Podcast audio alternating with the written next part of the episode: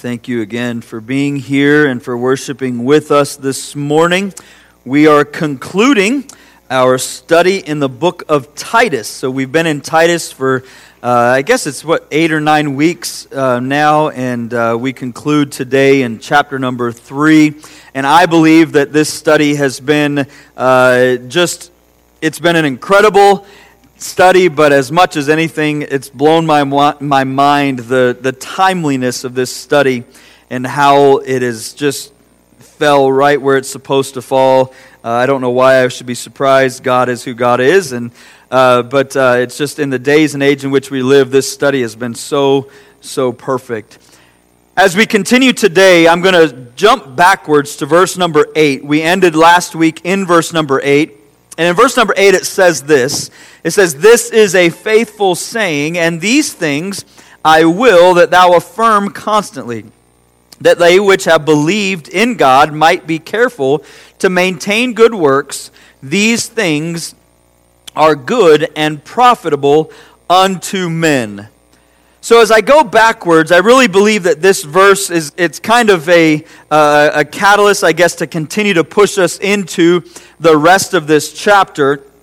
Um, and as we look at several things, uh, it, it, it says this, it says right inside of there that, um, that this is a faithful saying that these, uh, that they which have believed in God. So we're looking at people who have come to a place where they have said yes to God. I believe. I have given my life in salvation. So we're, we're looking at those that are, that are believing. And it says, it says believers which have believed. It says, it speaks of maintaining good works. Again, uh, I, I say this.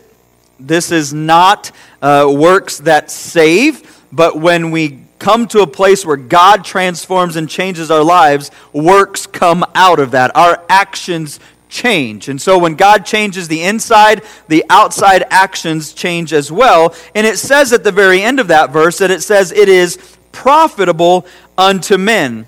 So I'm going back to this because I, I feel like it's, it's important. It says these things. So if you look at these things, if you've been with us, uh, I started in chapter number one uh, eight weeks or so ago.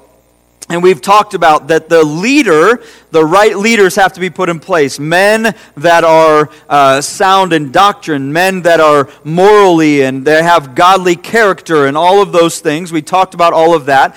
Dan, uh, Pastor Dan came and followed in chapter 2 for three weeks, looking at having that healthy church and looking at loving each other, looking at uh, serving one another. The young, uh, the, the older men with the younger men, and the older women with the younger men, women, and all of those different things that, that Dan had spoke about, being that healthy church, all of these things, that is what is being referenced for. This is a faithful saying. These things I will. And so we, we kind of look backwards at all of those things the, the good works, the actions that are, are being taught that have, have taken place, that transformation of life from in the church to outside the walls of the church. And I, I really want to focus on, and it says this at the end of this, and this is kind of where I want to I'll, I'll launch out. These things are good and profitable. Why? It all of these things, faithful saying, uh, those that believe, they are why? Because they are good and they are profitable. It is profitable unto men. When we as believers live the life that we're supposed to live, when the church is healthy in the manner that it's supposed to be, this passage says it is good and profitable unto men. So, most importantly, it's profitable to God when we are living a life, but it's, it's profitable for our church but it's profitable unto men. If you go back to last week, what did we talk about? In the beginning of that chapter, it talked about being subject to principalities and powers, to be obedient, to be ready for those good work, to speak no evil, and so on and so forth. We talked about that, and that's very d- tough at these times to be subject to our governance that we may not like. But it says to do that. Why? Because people are watching us. People are looking to you for stability. They're looking to believers for, for, for calmness, for peace, and for all of these things. And in that, it says there at the end there that it is profitable unto men. I can only speak for me in this statement. or this thought. There is a lot of things that I have said, that I have done, that are not profitable to men. Anybody else? I've done and said a lot of things that I probably should have thought, huh, would that be profitable or unprofitable? And there's a lot of times I've had to come back and say, I'm sorry. Would you forgive me? Because that was really a boneheaded thing to say or do. How many times I've went to my kids and said, hey, I am sorry, dad should not have reacted in such a way. How about this? See, when it comes to profitable, uh, there's a lot of things in our lives that we could look back and say that's not profitable. I shared some of these stories in the first, the 8:30 service. Uh, profitability, if we were to go backwards, uh, you can, depending on your age, it can vary on how many years you go backwards. But I'd like to think I'm still, I'm in that, I guess, middle age ish. You know, I'm at that 40. I'm not quite old. I'm not quite young. Why are you laughing? I'm not old. Am I old? What do you mean I'm getting there? I've got many years before I'm old. But anyway, I'm not really, I, I'm, I'm in that middle stage. And I was reminded this week with the children at I, I drove from here on Thursday to go hang out with the kids at camp. Uh, so I got there Thursday. I was supposed to get there around noontime. I got there around 3 o'clock time because there was an accident just past Baker, and I sat between. Have you ever just been angry like that? 35 miles. 35 miles was all I had to go. Three and a half hours later, I got there. Anybody? I just wanted to, oh man. Anyway, so I get to camp and I'm having a good time. I'm saying hello. The kids see me. My children run and give me a hug. And there's a couple of the others. Uh, and um, they're not even here today. I'm really angry. Uh, no, Dylan is here. But Lux, this beautiful, cute little Lux, was like, Pastor, you're just old for hours, for like two hours on Thursday night. And then in the morning when I woke up, I had made a comment about something, and she's like, Oh, you're just old. And I'm like, I am not old. I'm 40 years old. You're so old. You're like 70. And I'm like, Lux, I am not 70. You're like 70, Pastor. Any rate, as we look back in life, I can Again, I'm not that old. I really don't think so. We, we go back to, I can think of when I was a kid and a lot of the really, really dumb things that I did to my body. How many of you wish, like if, and I don't, I really don't know that I would go back and change it because it was fun at the time, right? But if I were to go back as a child and I, and I used two illustrations I used an illustration that I jumped on trampolines. We had trampolines. Well, we didn't. My neighbor had a trampoline. We would move the trampoline as close to the shed in the back as we could. We would climb on top of the shed, jump off of the shed onto the trampoline to be bounced as high as we could bounce. Probably not intelligent, not very profitable for my body today, my knees and my back and all of those things, right? That was one thing. But I went to another friend's house and we moved it to his garage. I saw over his two story house. Not a lie, very dumb. I say that because there's things that we've done in our lives that are probably not the most profitable. I don't know if mom's ever heard that story before. it's always good when you speak and your parents are in the room. It's even worse when your children hear it because we have a trampoline in our backyard. But there was a lot of things that I did many years ago that really probably weren't profitable for my physical body because we look back and we're like, oh, the aches and the pains and all the things. Well, that happens a lot of, well, it's just aging, but a lot of it's just from being not too bright when we were young. What is profitable and this passage says these things, these good things, all of these actions of loving God and serving and having the grace that changes us, that is, those are profitable unto men. See, this series has been very encouraging in many ways. I would say, if anything, this series has challenged me personally to do a greater job of and having a greater emphasis of living out my faith in every aspect of my life.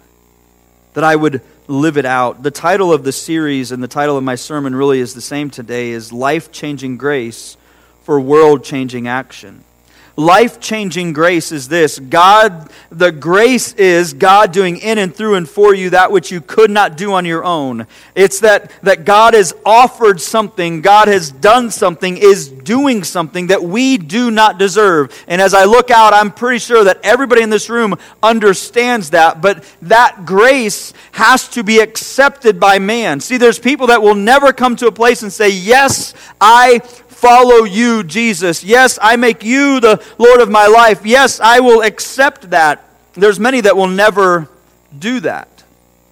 But when we come to that place and we say yes to the Father and we accept that life changing grace, when we come to the place where the, the love of God so wraps us up that there's nothing else that we can do but bow before Him and say, God, I need you, and I'm willing to confess those sins and give you my life, that life changing grace transforms me into world changing action. I've said it and We've heard it many times, but this, this world needs Jesus. Have we, we've heard these things, right? We need a little more God in our society. We need more Jesus. We need more prayer. We need all of those things. But I ask you this question, and I've said this for as long as I've been alive, I've heard the same thing. But I say this often, and I've said it many times. If the world needs Jesus, who and how does that who does that deal with and how does that happen? The only way the world can see Jesus is as we live that out and we have a transformation of our life and then the actions come with that. See, the problem is this the church oftentimes is the church in the building, but not out of the building. See, we, we wear the faith in the building, but when we leave, it never goes with us. Listen, world changing action happens as God's grace comes in, transforms me from the inside. I don't believe that Aaron Flanagan will be, world, will be a world changer. It could happen. I mean, God could use me to do some crazy things, to speak all over the world, and to do kinds, all kinds of crazy stuff. It could happen. But the reality is this I'm a pastor right here. The world changing things that are going to happen for me are right here. My world changed when God came into my life. And because of that, here's the, here's the, the, the reciprocal effect of that is I have a wife, and I pray that I'm an impact to my wife, that I encourage her to love God in a greater manner. I have four children, and I love my four children, and I, I pray that because of my wife and I's faith in God, because of our actions, because of the things that we do, that they will love God with everything in their being. I don't know if my son will be the next pastor of Oasis Baptist Church one day. I have no idea. To be quite honest, I don't want to say this in a callous way. I don't care if my son is the next pastor of Oasis Baptist Church. If my son loves God with all of his heart and serves him in any capacity, that's my desire.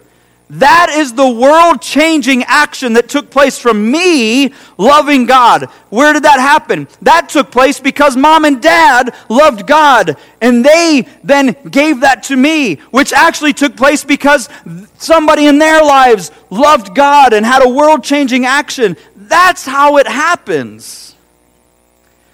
When the grace of God, the life changing grace of God comes in the world change that happens is really just right here. I'm not talking about Oasis Baptist Church literally changing the world, but I believe that you can be a part of changing your world. Why not go into your neighbor? I say this all the time, right? It's you, it's your family, it's your home, it's your neighborhood, it's your community, it's your city, it's our state. It, it, it starts here, though. It starts here. That world changing action is eternal and meaningful that happens in light of the gospel. When the gospel permeates our lives, we begin to make dramatic internal changes that ultimately begin to change our world. And that decision that you have made to follow Jesus is the start of many things. See, this entire series has really been it's been heavy on relationships, it's been heavy on the the, the impact of the church, of, of us taking responsibility, the the the the reality that there has to be a, a, man that is leading the church, that is striving to be doctrinally sound, that is biblically sound, that is living a life that is exemplary, that is a, above reproach, as God's word says. And we saw all that in chapter 1. We saw that it's, it's a life that we are to take responsibility for our own Christian walk inside of the church, and that, uh, that, that the reality is, I have a job to do to give and to teach and to lead. But you have a job to do to be responsible for all of that. I can't do all of the things in the church. Pastor Dan can't do all the things in the church. It can't just be our families, and uh, we're the ones who disciple, and we're the ones who uh, lead in this, and we're the ones who do that, and we're the ones who go to the hospital, and we're the ones who make the phone call, and we're the ones that do the da da da da da. No, it has to be the body, and therefore we have to take responsibility. I cannot disciple the 250 people or 300 people that are on our church roster. I can't. Never could it happen. However, but Murray, you could take a couple and and we can go through and Danny can take a couple and John can take a couple and Andrew can take a couple and Ben could take a couple and we can go down the list of how that works, but it's it takes me to have that commitment and responsibility. Nonetheless, as we get into this today, we see as we wrap up Paul really kind of gives an, an ad, admonishment. He gives a challenge. He gives a, uh, hey, a warning. Because if these things don't happen, then this will never happen over here as a church. And so I pray this morning as we get into the, the rest of chapter number three that we look at that profitable, and as we'll see in verse number nine, these are the things that are unprofitable. And so, join me, Titus chapter 3, verse number 9, this morning. And it says this But avoid foolish questions and genealogies and contentions and strivings about the law, for they are unprofitable and vain. A man that is a heretic, after the first and second admonition, reject him knowing that he that is such is subverted and sinneth, being condemned of himself. When I shall send Artemas unto thee or Tychicus, but be diligent to come unto me to Nicopolis, for I have determined there to winter. Bring Zenas, the lawyer, and Apollos on their journey diligently, that nothing be wanting unto them. And let ours also learn to maintain good works for necessary uses that they be not unfruitful. All that are with me salute thee. Greet them that love us in the faith. Grace be with you all. Amen. Father, I come to you today and I pray that you would use this passage of Scripture to challenge us, to pierce our hearts. And Lord, as we look at it, that we would be grounded, that we would be guarded uh, as a church, that we would seek you in all of these things. And God, that you would be glorified in it. For it's in Jesus' name that I pray. Amen a simple thought this morning. In order to be a part of world change, we must avoid foolishness. In order to be a part of world change, we must avoid foolishness. The sad reality about all of our lives and about people is this people are messy. Did you know that? Did you know that people are messy? Sometimes people are gross. And it's not fun, and it's not always encouraging, and it's not always joyful. My wife went to Walmart on Friday. I really shouldn't have to say anything else. Apparently, when the coronavirus hits, Walmart becomes that much more crazy and weird. Mindy goes to Walmart and she texts me as I'm driving back from camp and she said, It's not a good people day. She's in Walmart.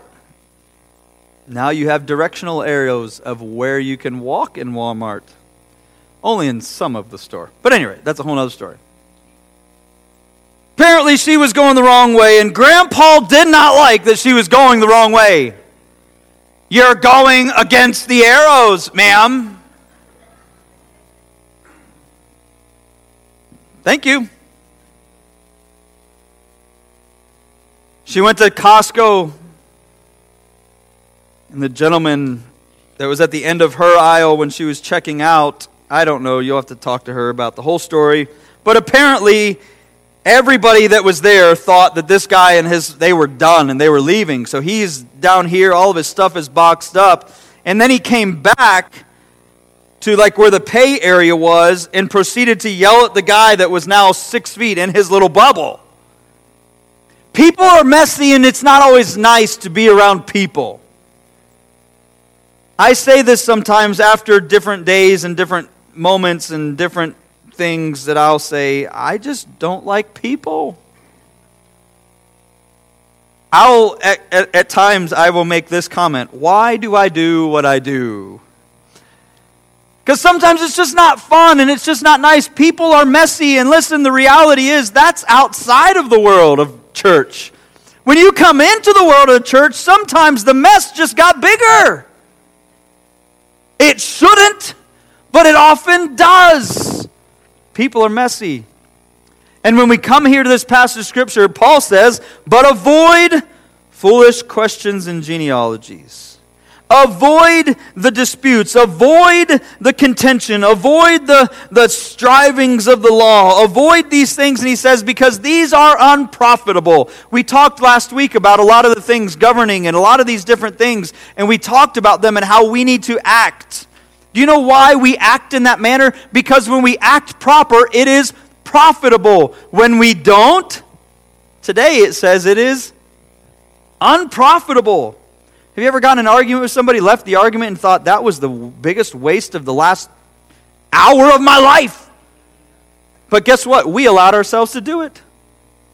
You see, Paul says basically guard ourselves, leave it, flee those things, do not stay there, do not hang out there. He says to leave it. In Titus chapter 1, it says this there are many unruler, unruly and vain talkers and deceivers they already knew. We already know this.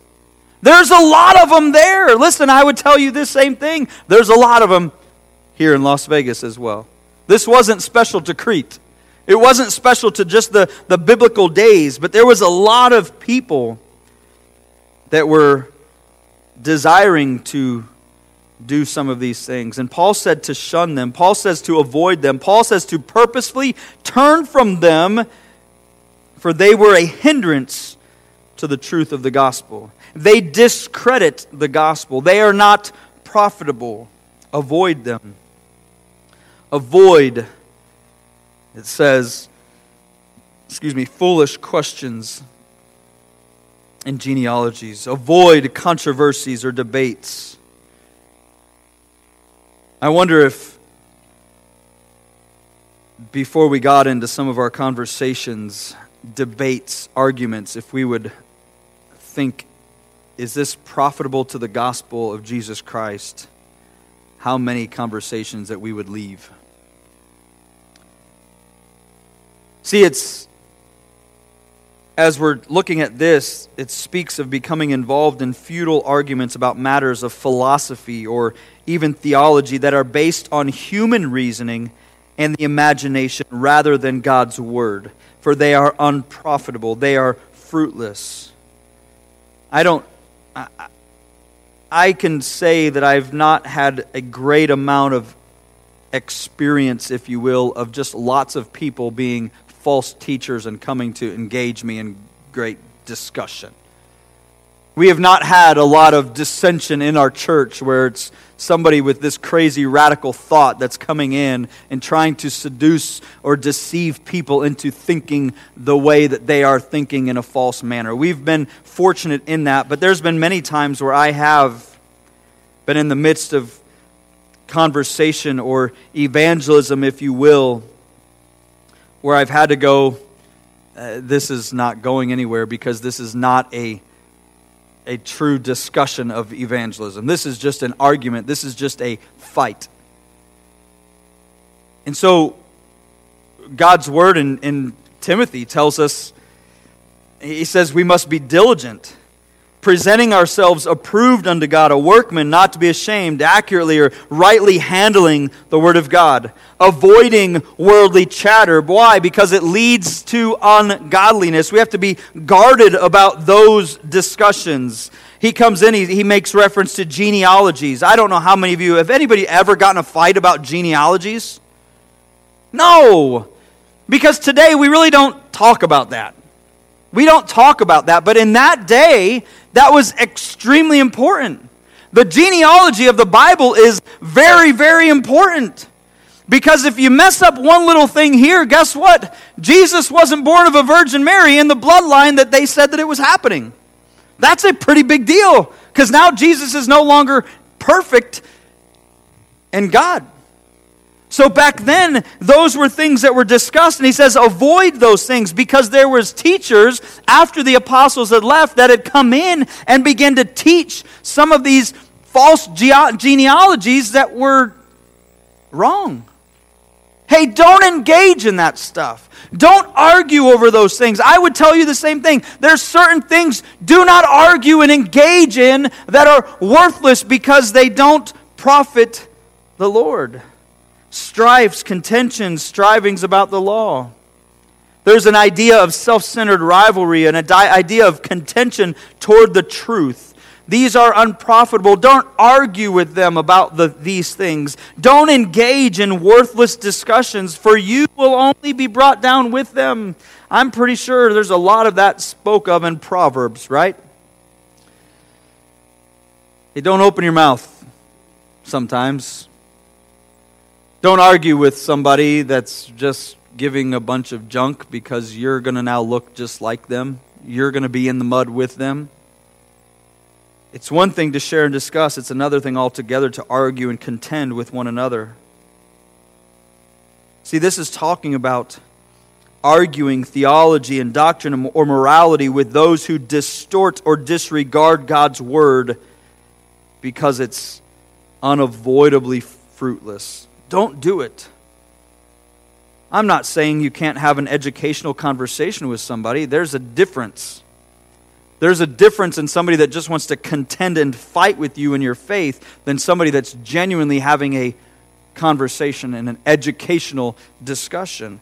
God's word, Paul is saying, don't engage there, avoid it, run, flee. He goes on in verse 10 11 a man that is a heretic after the first and second admonition. Uh, the tone changes a little bit, but it talks about, uh, again, the same, the same thoughts that how dangerous it is that somebody is going to come and s- spread some of these things and speak of these things. And he talks of those things, but really what we're looking at is beyond that. Paul is going further than just somebody coming and teaching, he goes to the point of divisiveness, disruptive Avoid them, flee from them. Listen, there's one way that the church falls, and it's not from the outside in, it's from the inside out. When we feel that we can accept and, and, listen to the gossip and bring in the division and bring in all of these things and the divisiveness that happens, that's where the things happen. Why is it inside of our walls, inside of these conversations, that we can laugh and make a joke about churches splitting over the color of a carpet. It's sad. But it happens all the time. Do you know how absolute how many of you have ever listened to your children argue and then looked at them and said, "Do you know how silly that argument was?" Do you realize that churches have closed doors because of the color of a carpet or whether you wear a, or use a pew or a chair? And we kind of joke about it in the church. We joke about, oh, oh we're going to go to a business meeting. I wonder who's going to show up tonight.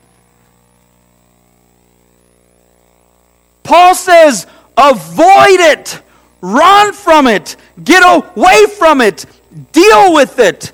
Guard yourselves. Listen, church, if we want to make a world changing actions outside of the walls, which is the only way that that can happen, is when we take it from here and go out there, we have to not allow those things here. There is no division. Not happening here. You want to do that mess? Go out there. But so many times we listen to the gossip and we listen to the thing, and then all of a sudden we're drawn in. It speaks of that, that that is, that is it's, it's our natural man. Are you more interested in what's going on in everyone's little bubbles of life? That's a problem.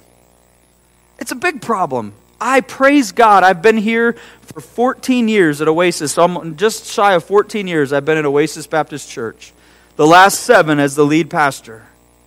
I praise God that we've had some things, there was stuff in the day, but I'm glad it's gone, and I'm glad the last seven years we've had a unified front.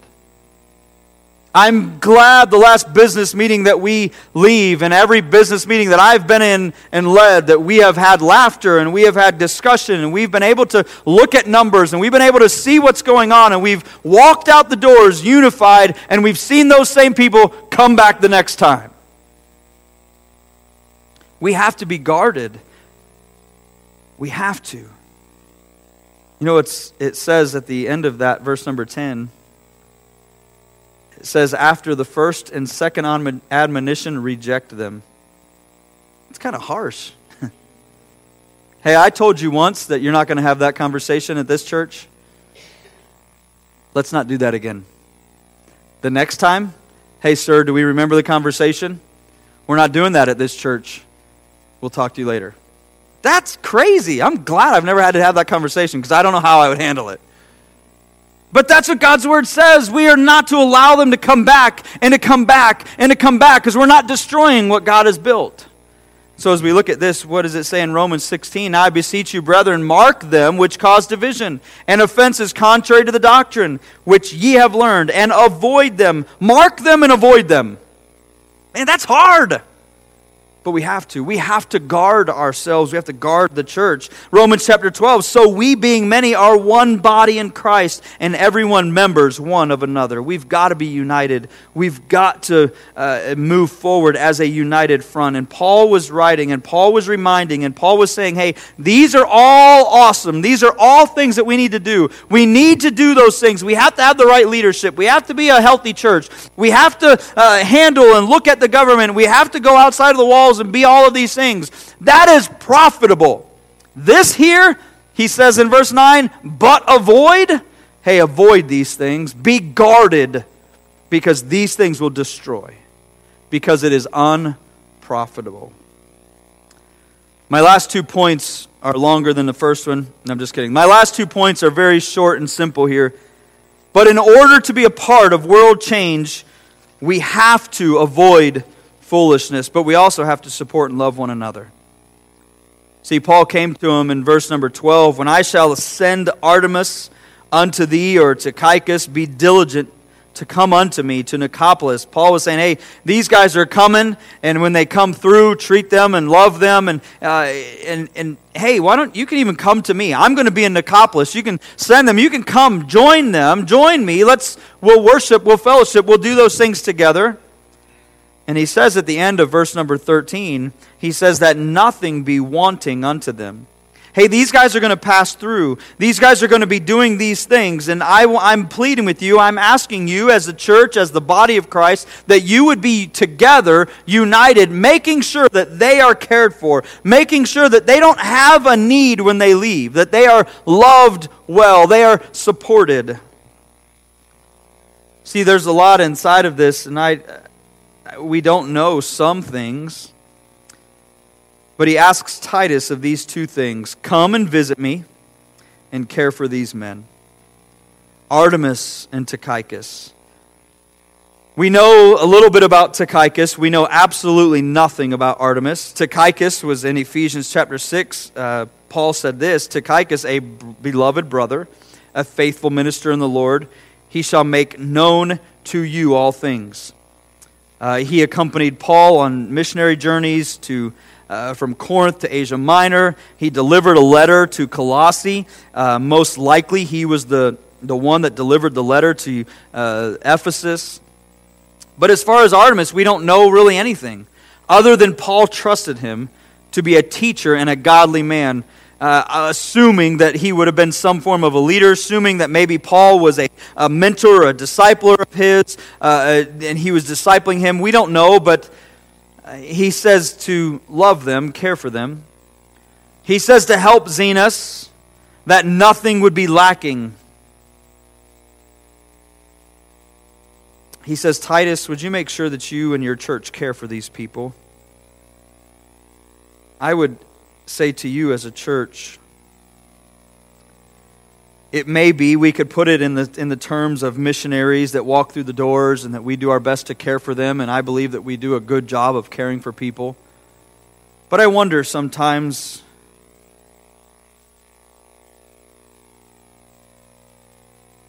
do we and are we willing to do everything that we can to make sure that people would leave with those needs being cared for? because he said it. Again, these are visitors walking through, but he said that nothing be wanting unto them, that they would not lack in anything. I wonder sometimes, I, I truly believe with everything in my being, I love Oasis. I believe that we have an incredible family of believers that genuinely love each other, that genuinely care for each other, that are there and lift each other up. I believe that we are united. But as I look out and I see the community and I see the world in which we live, I plead with you. Is there anything inside of this body? Is there anyone that would say, but I'm lacking in these things that we can help in and that we don't? Do we care? Listen, we're living in a day and age where everybody says, go in your room and don't leave. I'm telling you right now, you know it as well as I do. Addictions are through the roof, abuse is through the roof, suicide is through the roof. Life is not the easiest that it's ever been for a lot of people because you're isolated, because we're in our own little corners and don't talk to me and stay so many feet away from me and doing all those things. And there's certain precautions that we can look at, and I'm not talking negative on any of that. But what I am saying is people need people. And I'm asking you as a church, do we love and care? And are we on the phone? Are we reaching out to say, are you lacking in anything? Are we doing those things? Paul said here, make sure that you care and support and love and make sure that they lack in nothing. And lastly, he says, in, or I would say, in order for us to be a part of world change, we must engage in good deeds. See, so much of this whole entire book has really pushed us to that. It's pushed us that as we have grown into our, our doctrine, as we have understood that piece, that God would transform, that we would live a life of transformation. Out of a life of transformation, then comes the actions that are honorable and pleasing unto Him, that are profitable unto men. He closes out let ours also learn to maintain good works. Let ours, let those that are here, let us do the right thing for necessary uses, for those urgent needs, for those things that have to be done, that they may not be unfruitful. All that we are with me, salute. I greet you. Greet them that love us in the faith. Love one another. Greet one another. I'm telling you, I, I, one of the hardest things of this whole last several months is just that. I miss the hugs, people walking out the door. I miss the, the handshakes. I miss the, the conversations. I miss the fellowship. We've missed all of those things.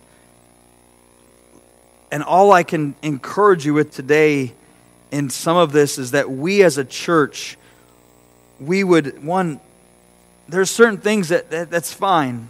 Whatever it is, it is that we're living in today.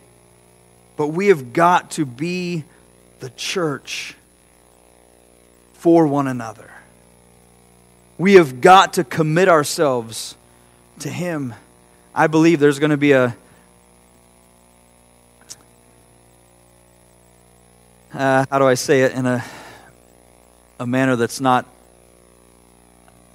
I believe through this we're going to see a lot of things in the church. You're going to see those that are committed. You're going to see some that are legitimately just have health concerns and they're staying away, but you're going to see a large portion of people from the church that are in seventh heaven because the excuse of whatever that they always had to not go to church has been given to them. And now we sit back and we I sit idly by well, I'm afraid of blah, blah, blah, so now I can sit home and watch TV. And I'm not beating anybody up, I'm not questioning anybody. I will not do that. But I do believe that we will see because here's here's uh, I got to be careful. We are in such a time of need for the church, for the body to be the body of Christ, to live out the gospel, to be all that we've talked about for several weeks. We are in such a place, I said it at the beginning of March. Now is the time that the church needs to rise up and be the church.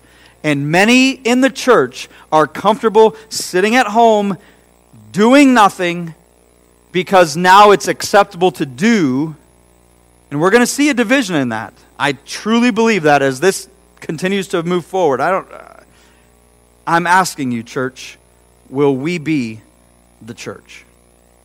Will we rise up? Will we be committed to one another? Will you be committed not to make sure that somebody has a meal, not to make sure that somebody has this thing and that thing, the physical need need cared for. Those are all important. But I'm talking, would we be the church? Will you be committed to reach out to the person that's on the other side of the aisle and say, hey,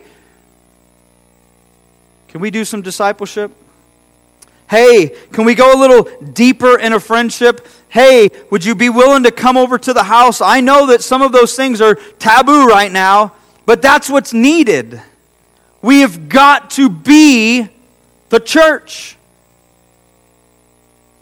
We've got to figure out a way that we can engage in a time when we're being told not to. We have to. We have to. I'm asking you, as your pastor, will you join with me Will you join with my wife? Will you join with Pastor Dan and Rachel? Will you say, I am committed that this is my family? These are the people that I love. These are the people that I'm doing life with. This is the place that I am growing spiritually, that my family is growing spiritually in. And I'm unwilling to watch stuff fall by the wayside and watch people fall through the cracks. I'm unwilling because I'm going to commit because that's what a lot of this whole book is about. I've got to live out this Christian life. I can't sit back anymore. I can't sit back. We don't have time to sit back. I'm not one that says the end is tomorrow, but I'm, I am one to say this. If we're not ready, and there's a lot of people unready, and my job is to press on, to be prepared and to tell everybody else in it or about it. Am I doing that? Am I committed? Are we committed? I wonder, are you committed to reaching out to whomever that might be? I wonder if you are fully committed in your faith, or is it just something that you put on whenever it's comfortable and convenient? And I wonder today if you either sit here or you're watching online, if you have ever come to a place where you've accepted the grace that has been offered to you from God. Maybe you have never fully surrendered your life to Him in salvation. I plead with you. As a believer, I plead with you to say, I'm committed. You might even say, Pastor, I don't know how to disciple. But I've been, a church, er, been in church for a long time. You might say, Pastor, I'm unsure. I don't even know who to talk to. Hey, I would love to put you with somebody. Maybe you would just say, Pastor, I, I've walked the walk, or I've, I've played the game a really long time. I know what to say, I know where to go and how to go and what to do and all of those things, but I have not been committed and surrendered in my faith every single day. Maybe today's the day that you would say, I'm done with that. Maybe today you would say, Pastor, I don't know Jesus Christ as my Savior, and I know that He's given me so much grace and mercy, but yet I've never just accepted it. And I've never confessed my sin, and I've never asked for forgiveness, but today is a day that I desire to say yes to Him. We just want to thank you again for joining us today. We pray that the service has been an encouragement and a blessing to you. Here at Oasis, we have a desire to walk alongside of you, to be a partner in your walk with the Lord. So if you have made any decision today, we would love to pray with and celebrate that with you. So will you please take a moment and fill out the connect form or text decision to the number provided below. Oasis is supported by the faithful people like you. So if you have a desire to give to the ministry and mission of Oasis, you can text give to the number provided below. Click on the give link or mail in your gift to the church office. Lastly, we have a desire to pray for you. So if you have a prayer request, you can email us at prayer at oasislv.church. Church, as we continue our study in the book of Titus, I pray that this life changing grace will drive you to this world changing action as a passionate follower of Christ.